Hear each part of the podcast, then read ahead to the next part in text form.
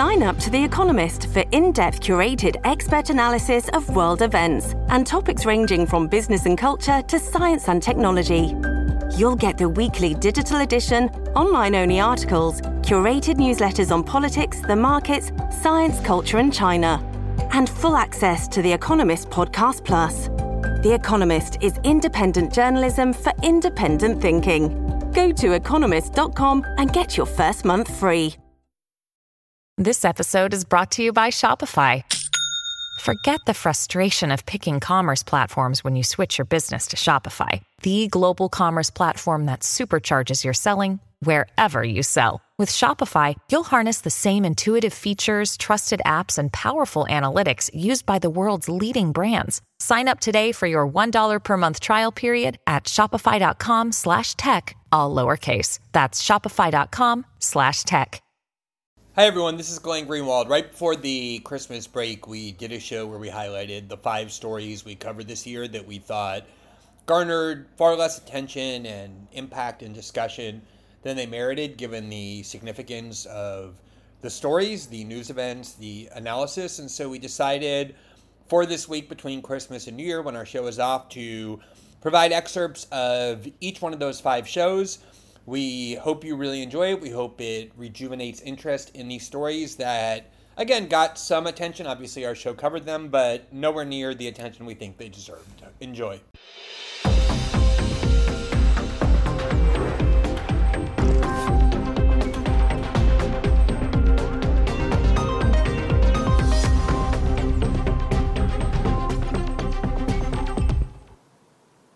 Whenever you think the US government can't get any more brazen in their domestic spying or any more contemptuous of the core privacy rights of American citizens, they prove you wrong. A newly revealed report from inside the Director of National Intelligence reveals that the US security state is using your tax dollars to purchase enormous amounts of data about you, information that they would be barred by the US Constitution from gathering on their own without a search warrant, but which they are now claiming the right to collect on the ground that it is available on the commercial market. We'll have details about exactly what this program is and why it's so menacing. But we'll also examine the underlying propagandistic framework on which these sorts of surveillance state programs rest, namely, constantly featuring a carousel of new enemies and threats that they want you to be afraid of so that you are willing to acquiesce to whatever new powers they claim as long as it's justified in the name of keeping you safe from those threats. The US security state are experts at this kind of propaganda. They have been using this same template for decades, from the Cold War through the war on terror to the alleged threats to of an insurrectionary movement inside the US to the always reliable dual enemies of Russia and China. And that is why there is no duty of American journalists or of American citizens more urgent than constantly subjecting these fear-mongering tactics to critical scrutiny rather than passively ingesting them. Failure to do so ensures not only the continuation of these massive state powers in the surveillance state, but its endless expansion.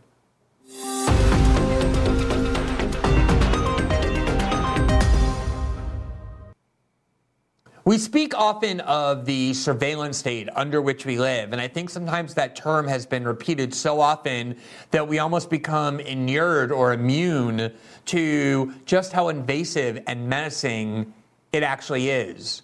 This has been something that we've been discussing since at least the advent of the internet and the emergence of the war on terror, in which the threat of Al Qaeda and terrorism justified in the minds of a lot of Americans the need to have the US government collect enormous amounts of information on us, which was previously unthinkable to even permit them to collect, let alone monitor, store, and analyze.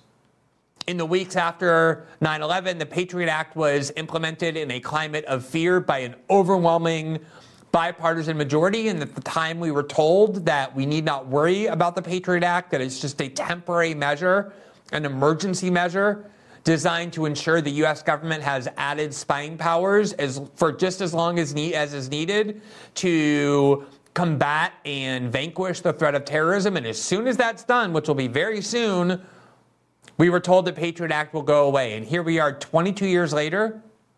Nobody talks about the threat of Al Qaeda any longer. And yet, Nobody talks either about getting rid of the Patriot Act. It has become a just standard feature of the woodwork of American politics. We barely even notice that a law that was described, even in the wake of 9 11, as a radical departure from how America functions is now just part of the reality of American political life that we accept. And each year brings added increases in the surveillance powers the U.S. government aims not at foreign nationals, but here at home at American citizens. It is a domestic surveillance state that has been implemented and expanded by the same propagandistic framework, namely constantly feeding you a new enemy to keep you in a state of fear that fosters an acquiescence on the part of the population that even though we may not like the fact that the government is constantly collecting more and more data on us, we prefer that to what we're told will be the result if we resist, namely, we won't be safe, we'll be killed by either a terrorist organization or a foreign country.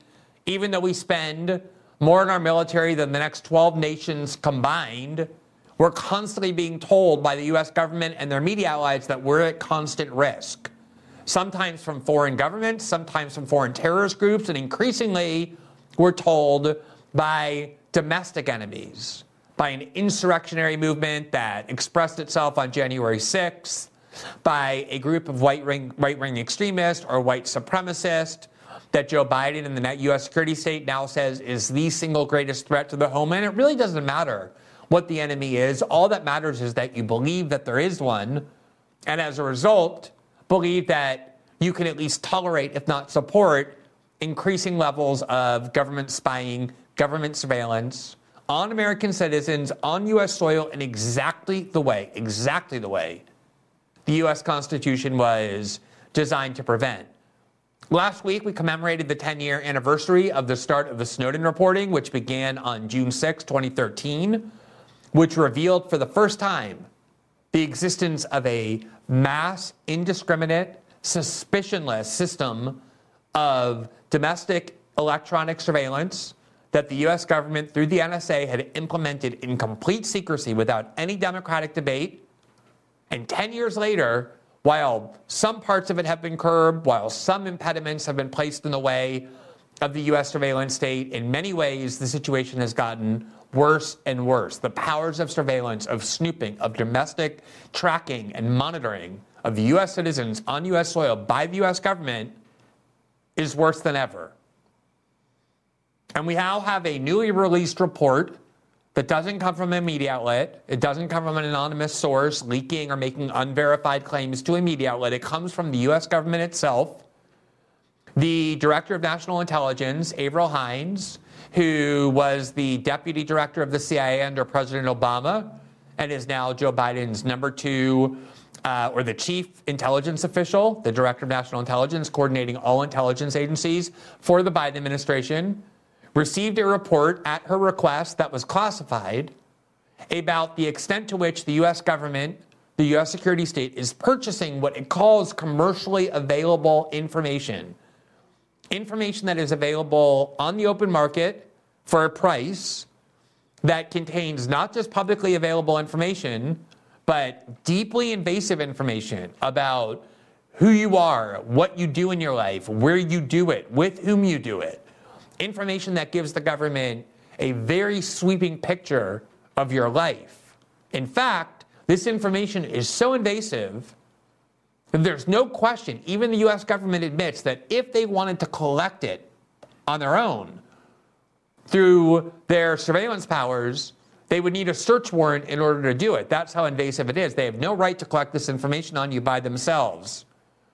But internally, in secret, they adopted a theory as long as the information is commercially available, in other words, for purchase on an open market, aggregated by data collection firms or social media companies or some combination thereof, they have the right to buy whatever it is they want about you, collect it, store it, analyze it, and utilize it without a search warrant on the grounds that it is commercially available. Now, rather than show you a couple of media reports that have emerged on this new report, I want to instead show you the document itself and key parts of the document. I want to take some time to go through it because I think it's important for you to hear in the government's own words a report to the DNI, the Director of National Intelligence, about exactly what it is they're doing. This report, as you see here, was compiled in 2022 and it was approved for release. It was declassified by the Office of Director, the Office of Director National Intelligence, only because a couple of members of the U.S. Senate, to their credit, including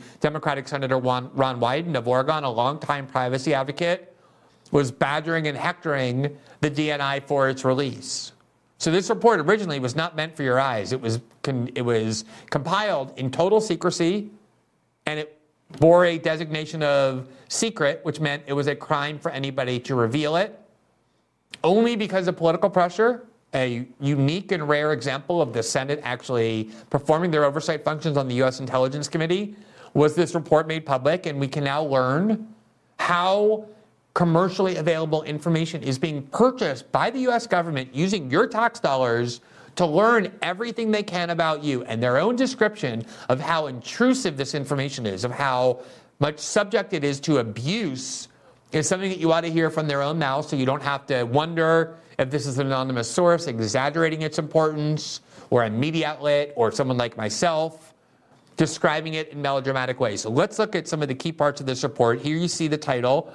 It says it's for the Office of the Director of National Intelligence. It's from a senior advisory group panel on commercially available information.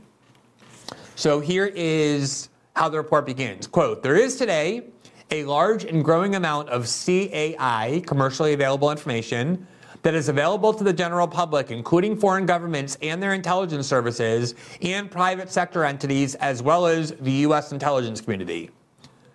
CAI, commercially available information, clearly provides intelligence value, whether considered in isolation or in combination with other information, and whether reviewed by humans and or machines. It also raises significant issues related to privacy and civil liberties.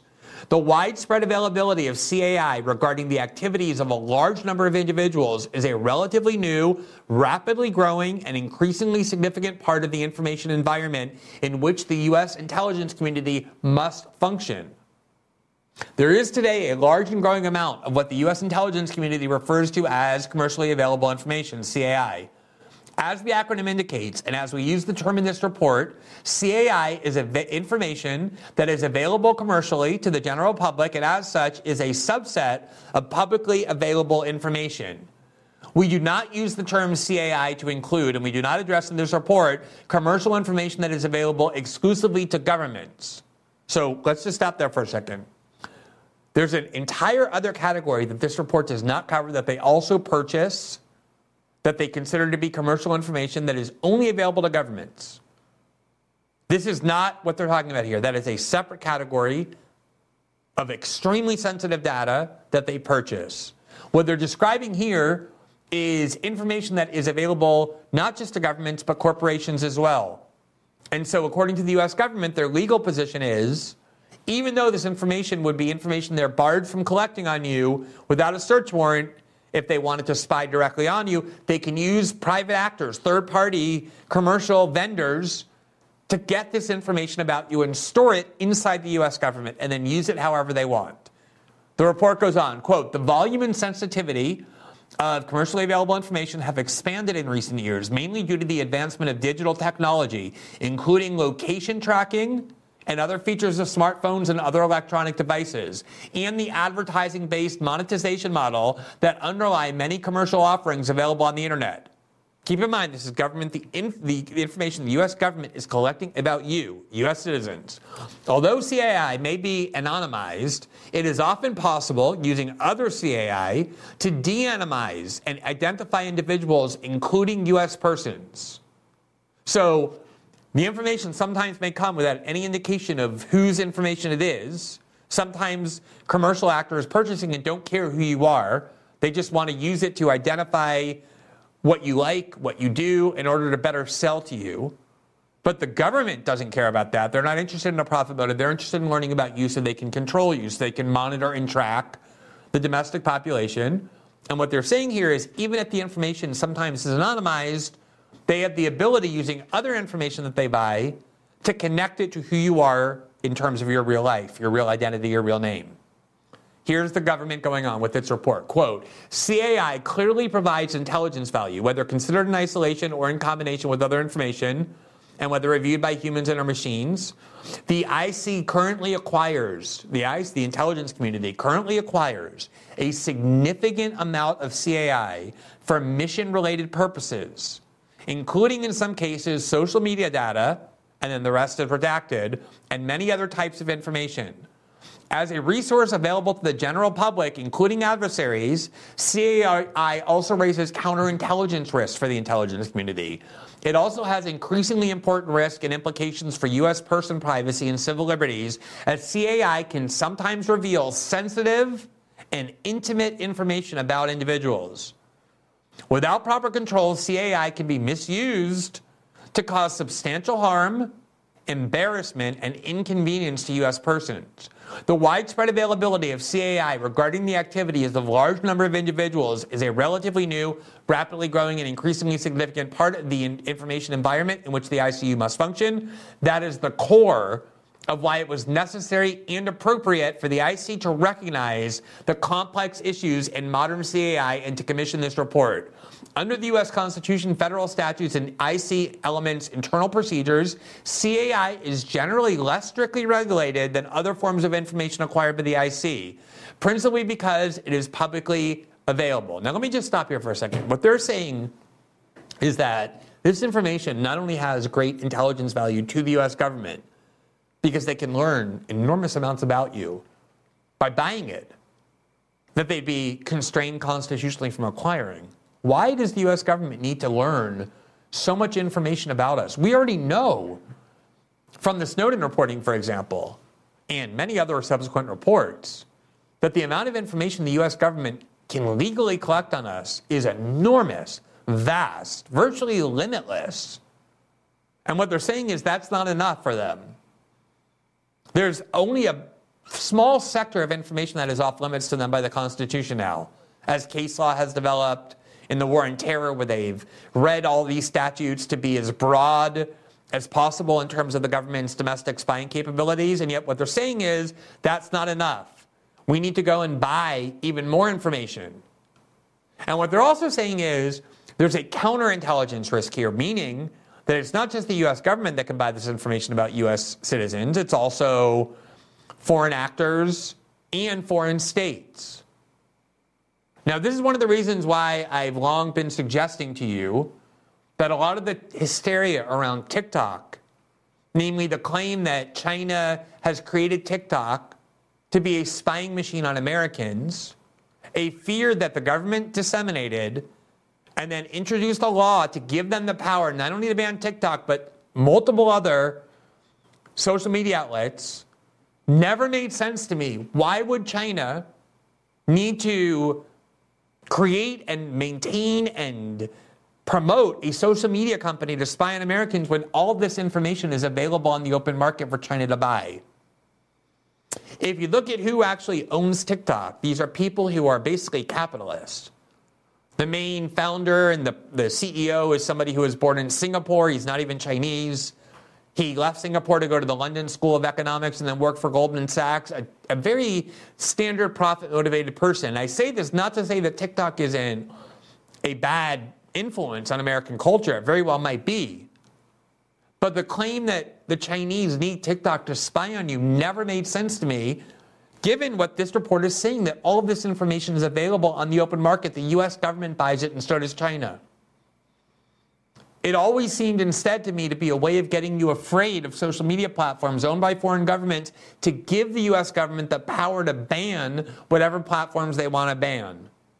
And that's what we saw coming out of the hearings on TikTok was not a bill to ban TikTok, but a bill to empower the Biden administration to ban whatever social media companies they want that are foreknown by simply deeming it to be a threat to national security, which would have the result of meaning the only social media companies available in the United States are the ones that we know the U.S. security state controls through censorship and other forms of pressure. Keep that in mind whenever TikTok and the controversy surrounding it emerges again, especially when it's accompanied by government claims or demands for greater power to ban social media platforms. Now, this report goes on. Under Carpenter versus United States, which is a Supreme Court ruling, acquisition of persistent location information, meaning where you are when you use your internet, when you use your telephone, and perhaps other detailed information concerning one person by law enforcement from communication providers, is a Fourth Amendment, quote, search that genuinely, generally requires probable cause. However, the same type of information on millions of Americans is openly for sale to the general public. As such, the intelligence community policies treat that information as publicly available information, and intelligence community elements can purchase it. So think about that. The Supreme Court ruled that in order to get location information about you, they need a search warrant. It falls under the Fourth Amendment prohibition on searches without a, a probable cause warrant. So they can't go and find out where you are when you're using your smartphone or where you are in general using your internet data unless they can get a search warrant on you, convince a court there's probable cause to believe that you've engaged in wrongdoing. That is a big impediment for them. Now they found a way around it. They'll just go buy that information, call it publicly available information, and proclaim for themselves that they no longer need a search warrant because now they have the ability to go buy it. Here are a couple of examples in the in the here are a couple of examples of the uh, types of information that they are able to buy and are buying. So, here, for example, from Thomson Reuters, the CLEAR program is powered by billions of data points and leverages cutting edge public record technology to bring all content together in a customizable dashboard. LexisNexis offers more than 84 billion records from 10,000 plus sources, including alternative data that helps surface more of the 63 million unbanked or underbanked US adults. So, those are just some of the examples. Uh, I can't read the rest, so we have to go back to there you see Exodus has over 3.5 billion records updated monthly, and PQ collects and combines scattered content from social sites, news sources, homepages, and blog platforms to present comprehensive online identities. So that's just four examples of the billions of data points they are buying to learn more about you. And here's what they say about those types of purchases. Quote, as these examples show, there is a large and growing amount of commercially available information in existence and offered for sale, some of it sensitive with respect to privacy. The market for CAI, including analysis and exploitation of CAI for insight, is evolving both qualitatively, e.g., as to the types of data available, and quantitatively, as to the amounts of data available. See, for example, this March 2021 summary from Gartner. It includes significant information on U.S. persons, much of which can be acquired in bulk.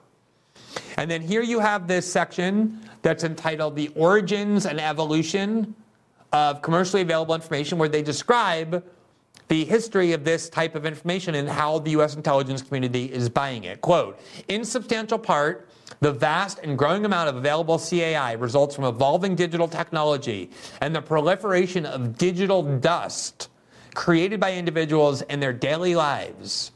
As our TOR explains, quote, the digital revolution has placed an incredible amount of information into the hands of private actors, many of whom seek to sell the data for example, CAI can be obtained from public records, sometimes digitized from paper originals, such as information about real estate transactions that can be found in local title offices or courthouses. It can be obtained from smartphones and other software applications, often in the form of software development kits that collect information from devices in the US and abroad. And CII can be obtained from cookies and other methods, sometimes associated with real time bidding for sales of online advertising that track end users as they browse the internet that track end users as they browse the internet. In April 2021, a bipartisan group of U.S. senators raised questions about, quote, the sharing of Americans' data through real time bidding the auction process used to place many targeted digital advertisements. The details of these digital developments are beyond the scope of this report. It is sufficient for our purposes and widely understood among intelligence professionals and policymakers that they have significantly contributed to the profound increase in CAI. In other words, the intelligence community is such a lucrative and prolific purchaser of this information that they are driving the market for this data. This is one of the most important places these companies go to sell this data is to the US government. Why does the US government need to collect all of this information about its population? People who are not suspected of having done anything wrong. How is this a legitimate function of the US government? And the fact that this has been done behind a wall of secrecy so that everything that involves or pertains to this program has been marked classified or top secret and means it's a crime to reveal it means there's been no democratic debate about whether we want the US government having the capability to use our tax dollars to purchase enormous amounts of information, incredibly invasive information, according to their own descriptions, that give them a complete picture of how we live our lives. These are the kinds of things that actually matter. That you cannot turn on CNN or read the New York Times in order to learn about. Because this is what the government really does. It happens in the dark. The report goes on, quote, the DAI, the Defense Intelligence Agency, currently provides funding to another agency. I wonder who that might be. So the DAI is providing funding to another agency that purchases commercially available geolocation metadata aggregated from smartphones. The data DAI receives is global in scope and is not identified as, quote, US location or foreign location data by the vendor at the time it is provisioned to DAI. DAI processes the location data as it arrives to identify US location points that it segregates in a separate database.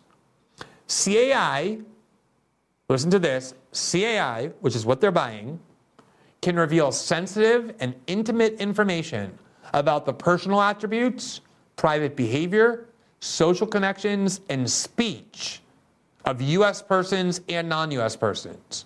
It can be misused to pry into private lives, ruin reputations, and cause emotional distress and threaten the safety of individuals.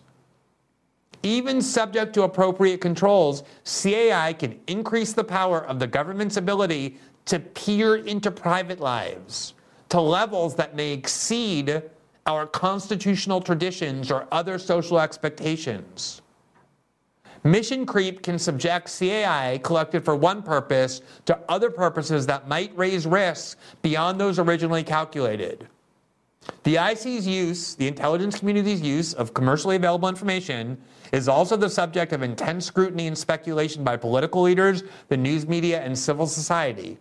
CAI contain information that is deemed sensitive, meaning information that is not widely known about an individual that could be used to cause harm to the person's reputational, emotional well being, or physical safety. Let me read that again.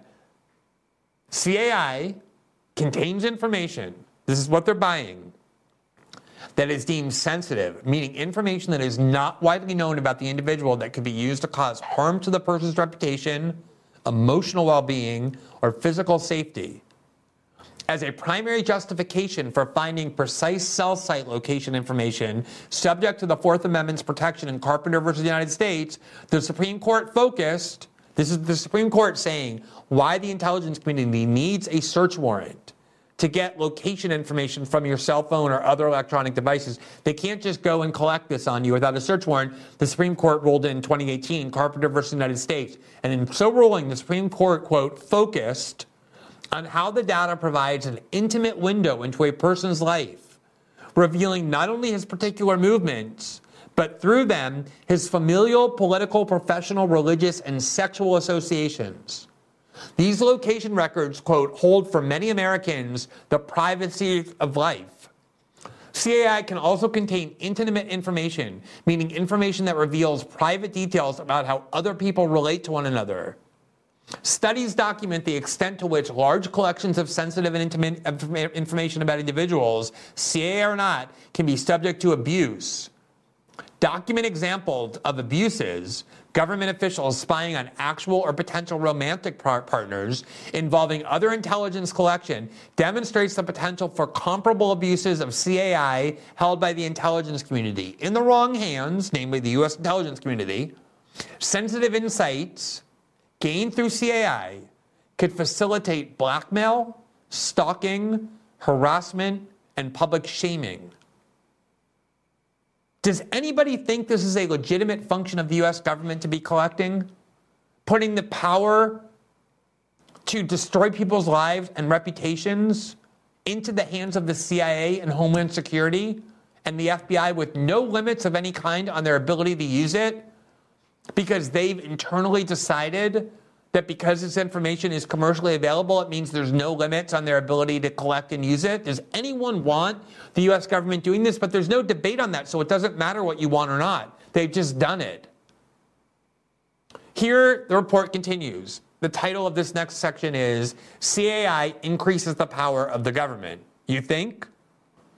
The government, this is the report, the government would never have been permitted to compel billions of people to carry location tracking devices on their persons at all times, to log and track most of their social interactions, or to keep flawless records of all their reading habits. Yet smartphones, connected cars, web tracking technologies, the Internet of Things, and other innovations have had this effect without government participation. While the intelligence community cannot willingly bind itself to this information, it must appreciate how unfettered access to uh, CAI increases its powers in ways that may exceed our constitutional traditions or other societal expectations. CAI also implicates civil liberties. CAI can disclose, for example, the detailed movements and associations of individuals and groups, revealing political, religious, travel, and speech activities. CAI could be used, for example, to identify every person who attended a protest or rally based on their smartphone location or ad tracking records. Now, the reason I didn't want to quote from a media report, and there aren't very many, about this record, this document, this report, is because it's so much more accurate and reliable and more chilling to hear the US government's own description of what they're collecting and the dangers it poses and the power it gives them in their own words. And remember, this report was never intended to be public. It was prepared with a secret or classified designation, which meant that if you were in the government, let's say someone was in the government, this is how privacy, this is how secrecy powers are abused. Let's say somebody is in the government, an Edward Snowden, a Daniel Ellsberg, a Julian Assange, Chelsea Manning, and they come across this report and they see this report and they learn that the CIA and the FBI and Homeland Security is collecting billions of data points that are incredibly invasive about American citizens with no search warrant. And they say to themselves, this seems illegal to me. Or at the very least, this is something the American people ought to know about. So we can debate whether we want our government doing this. Because this report was stamped secret or classified, it automatically becomes a felony to disclose it. And this is the point I've been making in the context of President Trump's indictment for carelessly mishandling classified information and every other one of these kinds of cases about classified information. So often, because everything in Washington is reflexively classified, everything they do is put behind this wall of secrecy it oftentimes is composed, classified information is either a very banal information or the kind of information that ought to be disclosed. By making it a crime to leak it, they are not protecting you and they're not protecting American national security, they're protecting themselves. And that so often is how secrecy powers are used and abused and exploited in Washington, and why I'm so skeptical when I hear them saying, oh, President Trump had very sensitive documents, the disclosure of which would really endanger us because so often that is a lie. So often, the reason information is classified is to protect the people inside the government from their wrongdoing and deceit and abuse of power, not to protect you in any way. Now, just in case you think this is an isolated case, and I'm sure you don't, the primary benefit of the Snowden reporting, which we did 10 years ago, and I've been giving a lot of interviews about the Snowden reporting 10 years later, and people ask me, did it really produce any benefit? And I point to some of the laws that were implemented, not just in the United States, but around the world that give greater privacy protection. And the awareness that people have now that their privacy is constantly under attack. But the main change, the main benefit it fostered was the use of encryption,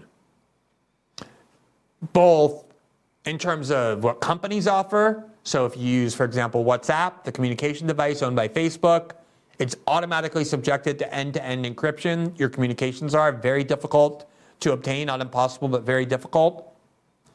Almost every journalist I know now will automatically want to use Signal in order to communicate about anything, which is a communication app that offers enormous amounts of encryption. Encryption is basically a shell, a technological mathematical shell constructed around your communications that makes it very difficult for the government to invade it and grab what it wants.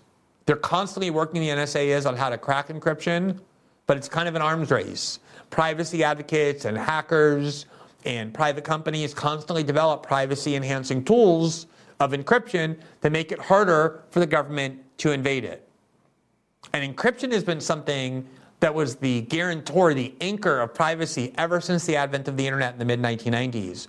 And it has been an obsession of the US government since the 1990s, under the Clinton administration, to try and essentially make encryption illegal or to require that anyone using encryption, any company offering it, give the backdoor keys to the US government so they can invade communications of any kind, so that there's no such thing anymore as private communications beyond the reach of the US government.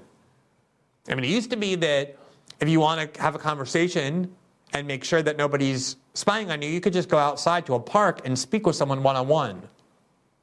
They want to make it so that in the digital environment, there is no such thing anymore as a private communication, that even if you're using encryption, under the law, anyone offering encryption, companies offering encryption, have to provide the government a backdoor in order to be able to listen to it.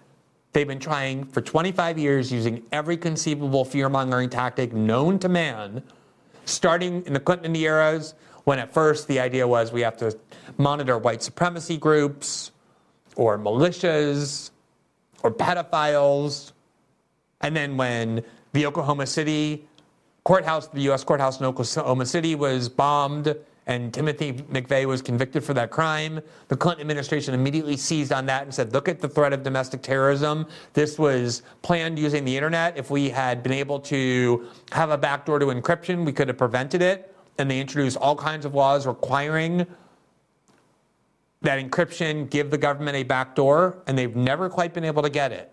And they're still trying.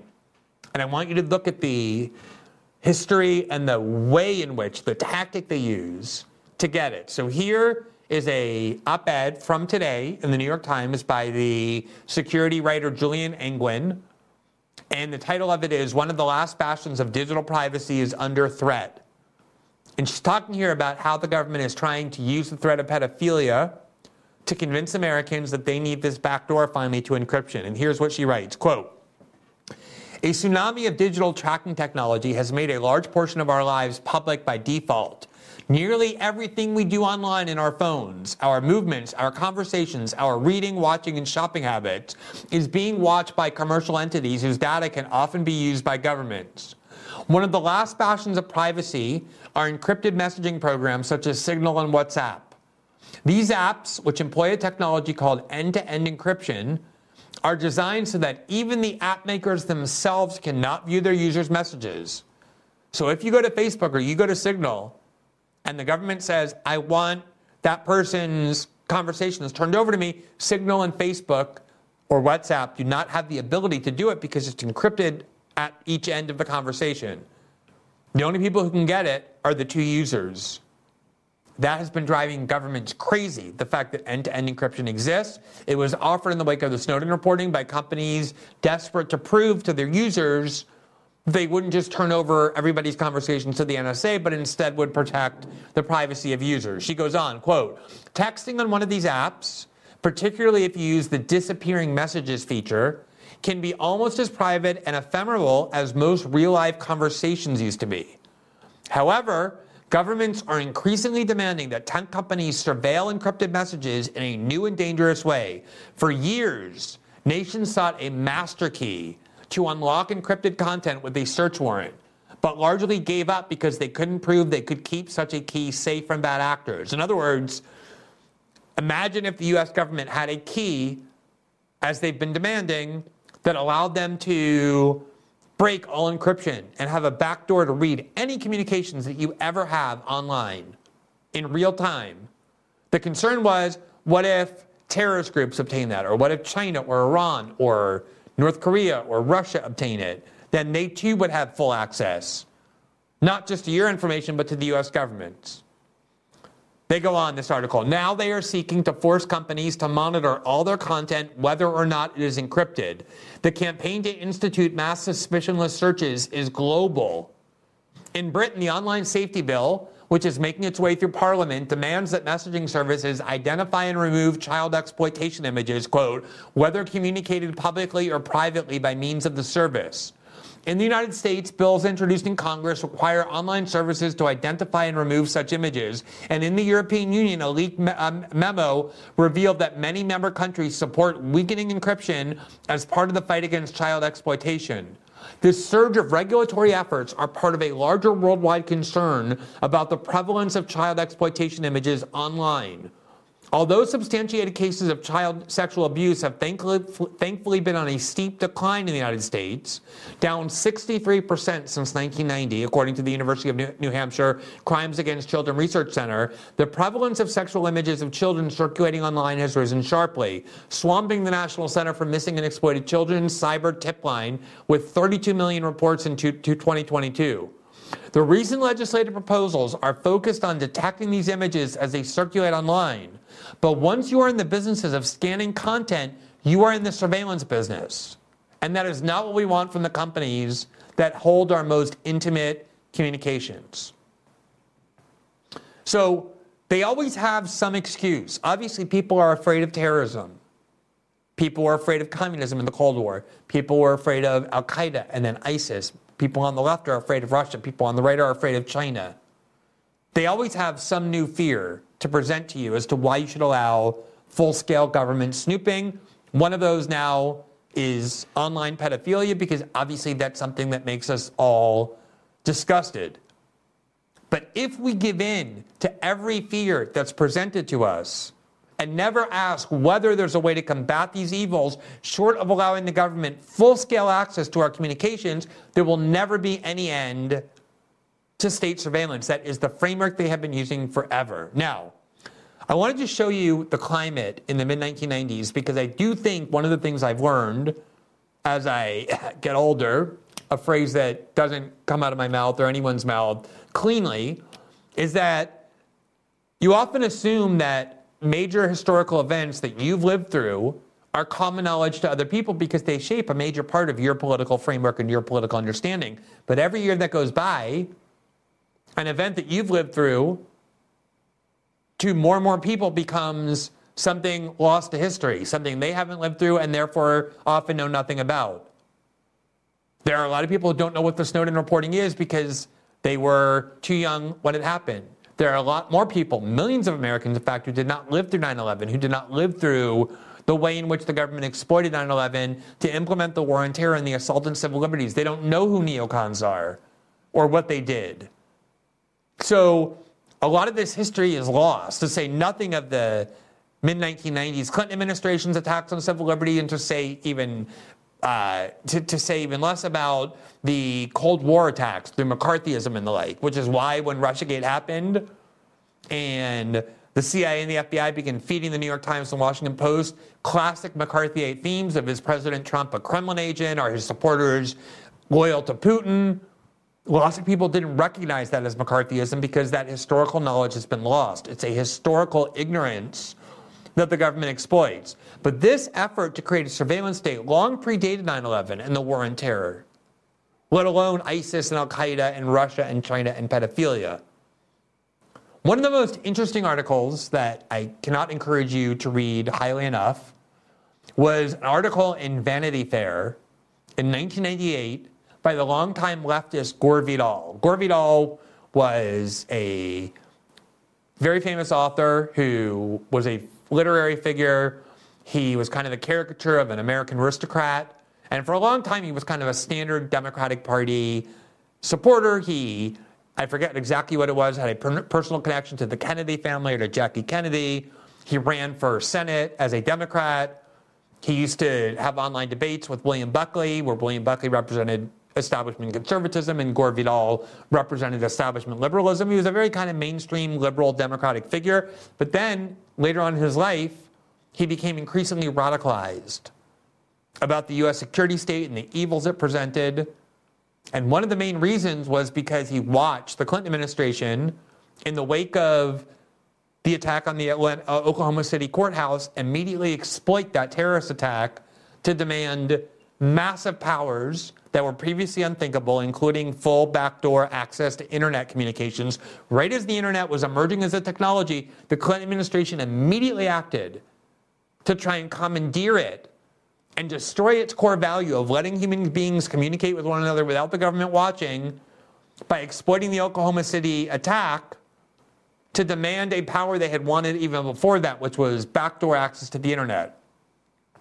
But it wasn't just that, it was also the Justice Department and FBI's attack on Waco under Janet Reno, claiming that they were guilty of sexual assault of children and they firebombed this kind of cult or whatever you want to call it that was loyal to David Koresh because it wasn't respecting the power of the US government. They murdered dozens of people. They shot at Ruby Ridge, a person who according to the government, had a white supremacist ideology. He was really just kind of a person who believed in the segregation of the races. He bought a ranch in Idaho where he was living, and the government shot his wife and dog. And so Gore Vidal became radicalized about the U.S. security state and its abuses and the menaces it presented, and wrote this article in Vanity Fair.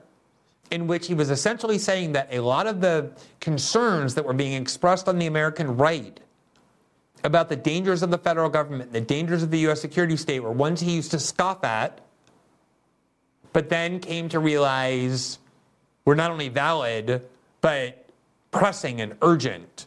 Just to give you an idea for how these debates have been working for many decades and how the same tactics are always used by the U.S. security state to extract greater and greater surveillance powers, namely to fearmonger. So I just want to read you a couple of a couple of excerpts I'm sorry, what? So this is published in November of 1998 by Vanity Fair, uh, and it really gives you a sense for what the climate was all the way back then, even though it seems like a long time ago, it was very redolent. So here's just a couple of excerpts from Gore Vidal's essay, which again, I really encourage you to read. The title of it is Shredding the Bill of Rights. Very much to the point. Quote, in the last year or so, I have had two Cary Grant like revelations, considerably grimmer than what went on in the good old days of relative freedom from the state. A well known acting couple and their two small, small children came to see me one summer. Photos were taken of their four year old and six year old cavorting bare in the sea. When the couple got home to Manhattan, the father dropped the negatives off at a drugstore to be printed. Later, a frantic call from his fortunately friendly druggist, quote, if I print these, I've got to report you and you could get five years in the slammer for kiddie porn. The war on kiddie porn is now getting into high gear, though I was once assured by Wardell Pomeroy, Alfred Kinsey's colleague in sex research, that pedophilia was barely a blip on the statistical screen, somewhere down there with farm lads and their animal friends, meaning bestiality. Lately, I've been going through statistics about terrorism usually direct responses to crimes our government has committed against foreigners, although recently federal crimes against our own people are increasing, meaning he's been looking at statistics about terrorism, which was Bill Clinton's argument for why he needed backdoor encryption. And what he found is usually terrorism is a response to crimes we commit against foreigners, and then foreigners bring that violence to U.S. soil.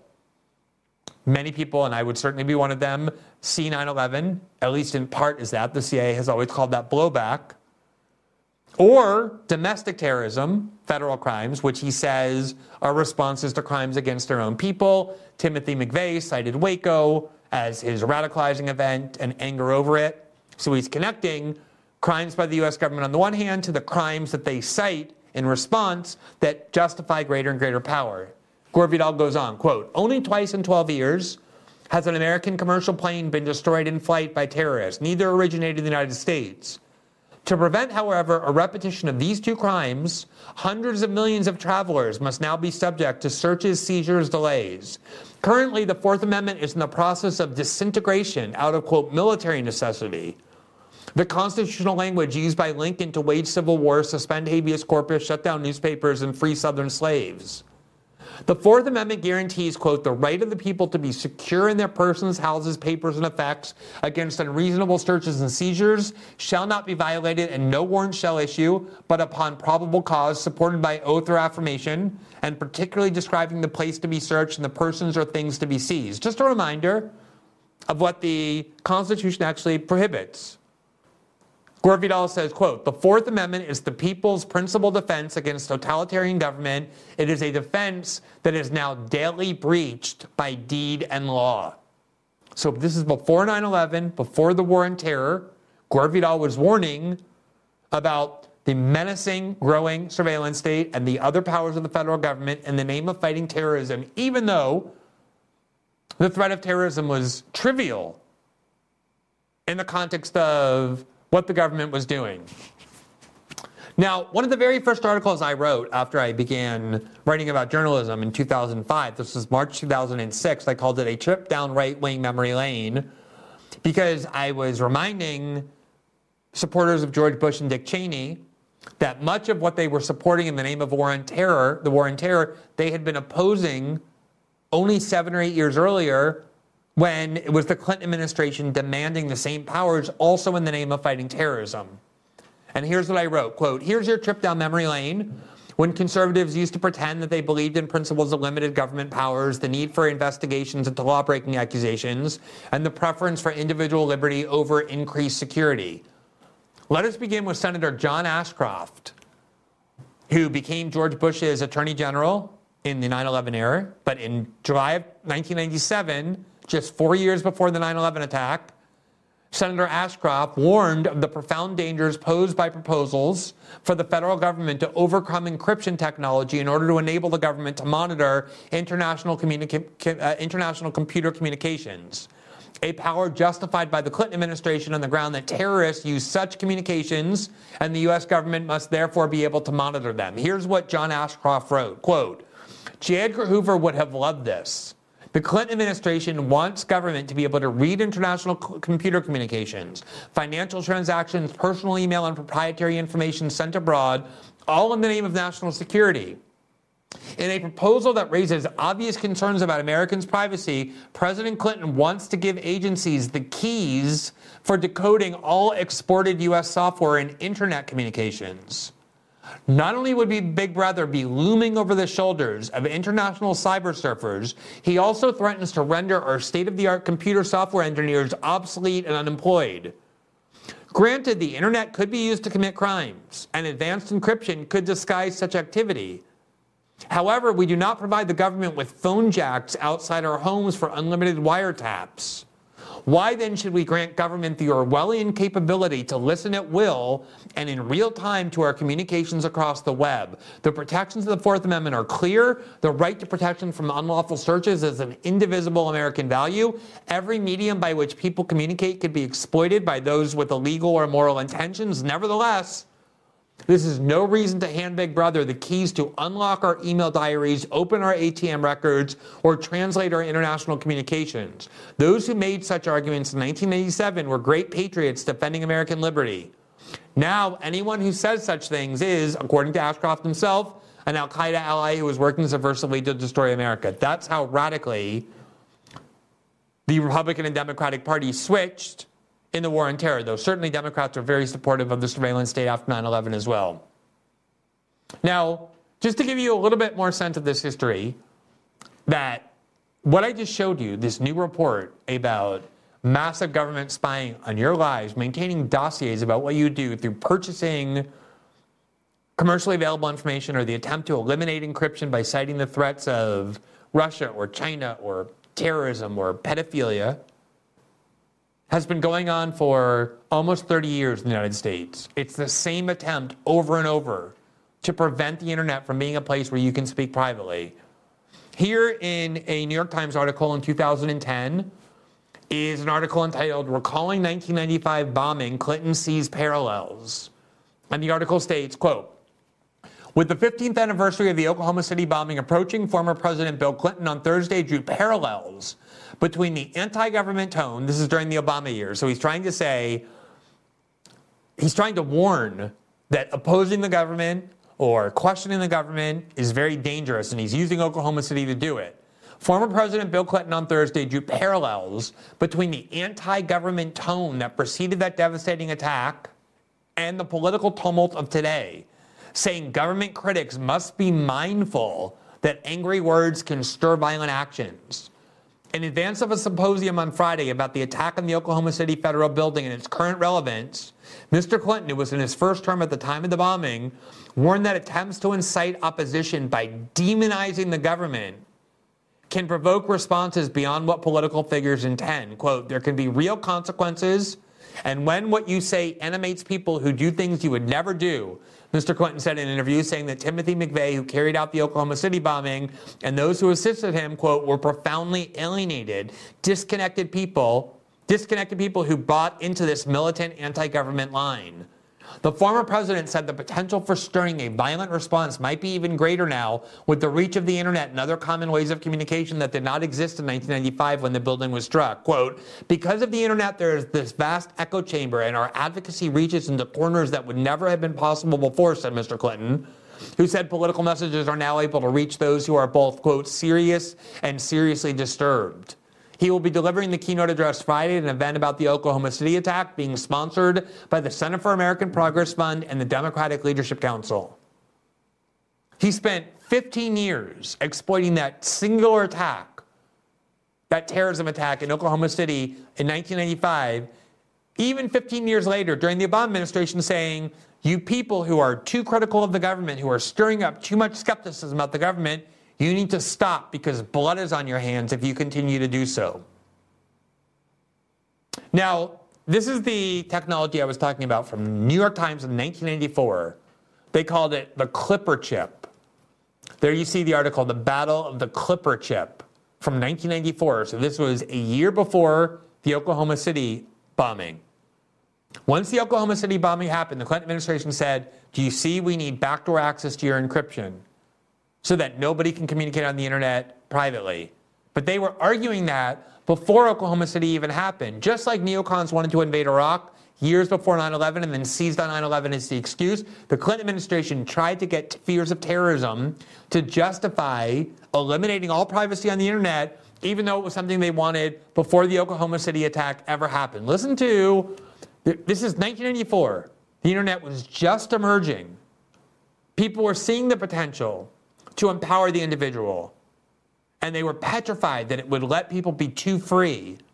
And they immediately, the government and the NSA and the CIA and the FBI, started plotting how to take this internet technology and put it under their control, make it impossible for you to use it for what it was intended to be, which is a way to communicate and engage in all kinds of activity without having to go through governments or large corporations. They were petrified that individuals would become too empowered.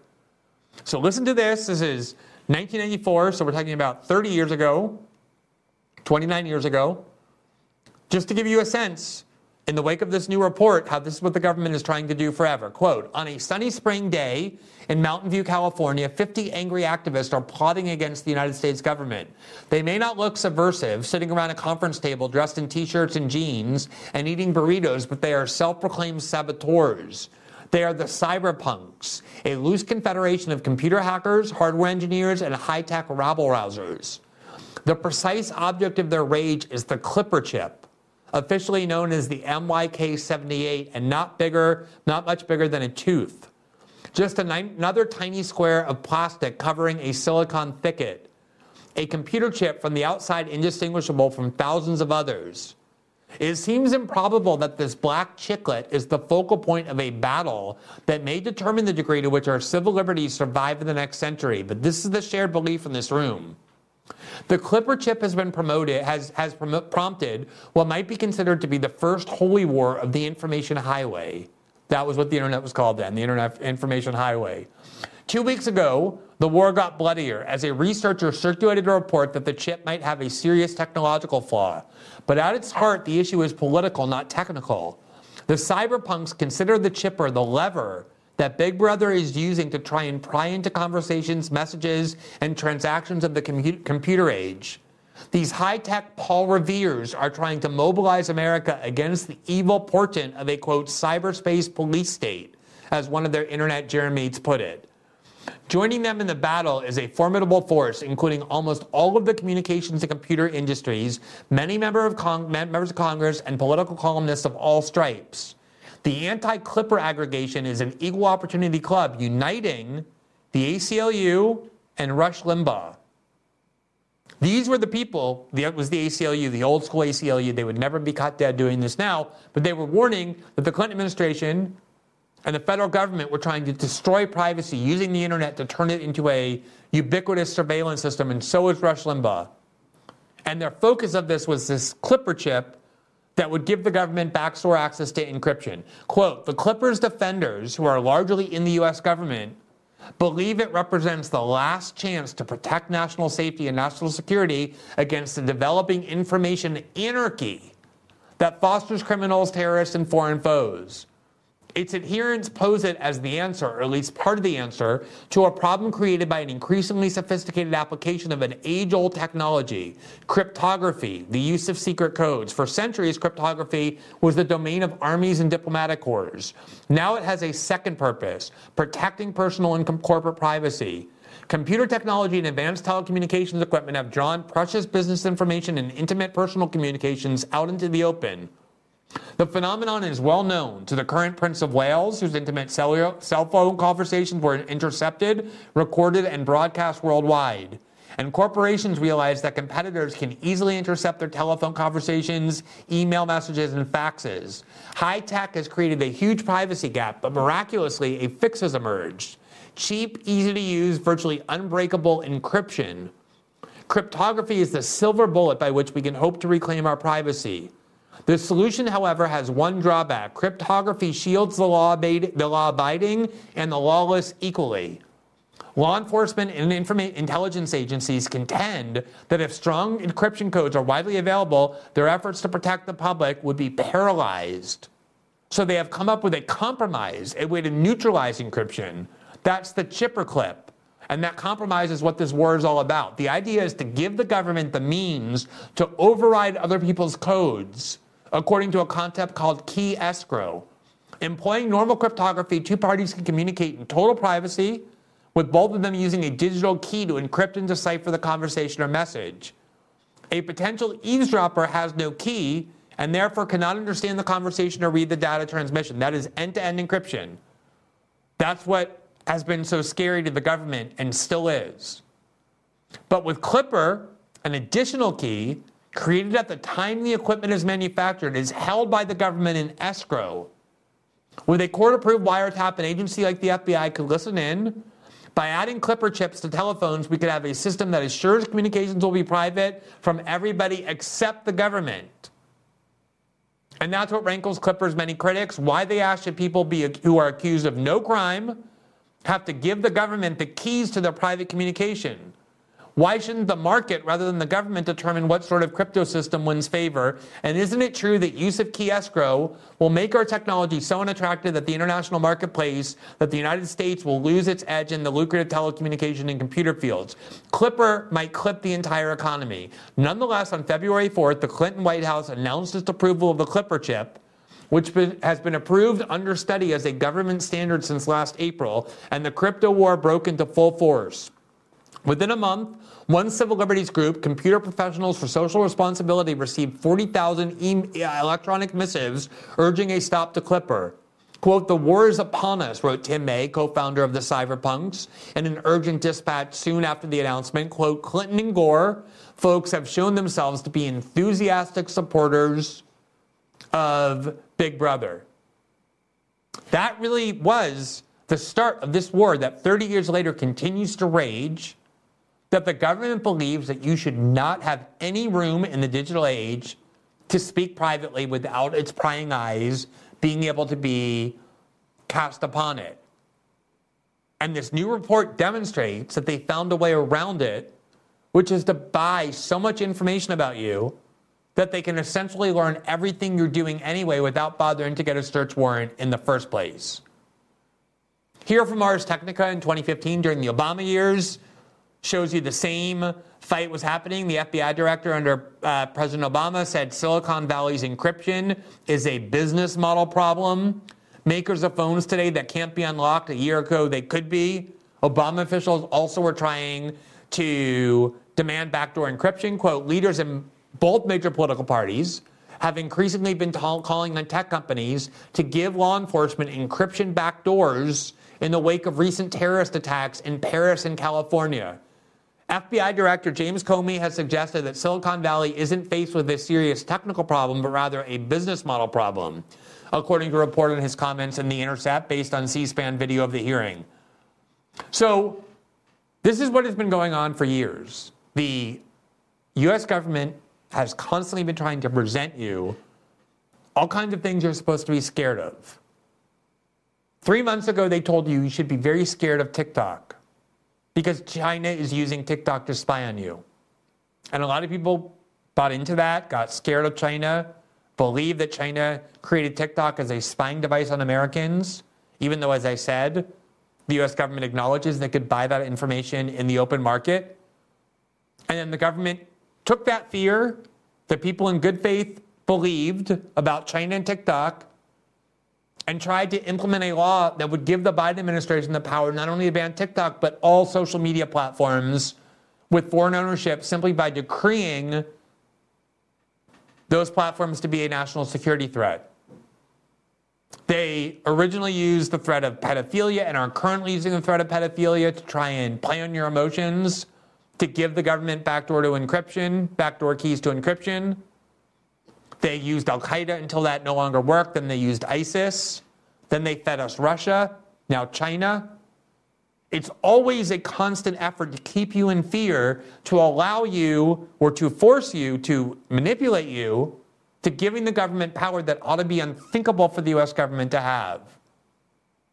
That's the war that's been going on for 30 years. And what makes this, what made the Snowden reporting so consequential was it showed how much progress the US government had made in spying on the internet, in cracking encryption, in turning the internet into a full-scale surveillance state. And this new report released just this week that was prepared in secret for the Director of National Intelligence shows the length they're willing to go that they're taking your money and they're creating dossiers about you, massive comprehensive files, according to their own words, that could enable them to blackmail you or destroy your reputation or cause you physical injury or physical risk and emotional suffering, that gives them enormous power. And they've implemented this program totally in secret by calling it secret and classified and therefore making it a crime to reveal it with no democratic debate They've just seized this power and they've completely circumvented the legal protections of the constitutions that imposed by the Supreme Court so that their position is we know we need a search warrant if we want to collect this information about one person, but if we want to buy it about millions of Americans, there are no limits on what we can do. We live in a surveillance state. I know that is a harsh term that seems appropriate only for more despotic regimes, but if you look at the way in which your privacy has been destroyed. And the goal of the US government, of the NSA, and many Snowden documents revealed this, that they say this explicitly, is the total elimination of the pri- in the private in the in the in the era of in the digital era. Meaning there's no place that you can go digitally beyond their reach, beyond their ability to surveil or learn what you're doing. That goal is being increasingly fulfilled. And it's being fulfilled with barely any transparency and with no democratic debate. And that is what makes this report and the reason we spent so much time walking you through the report itself so you can hear the government in its own words describing what they're doing so deeply menacing.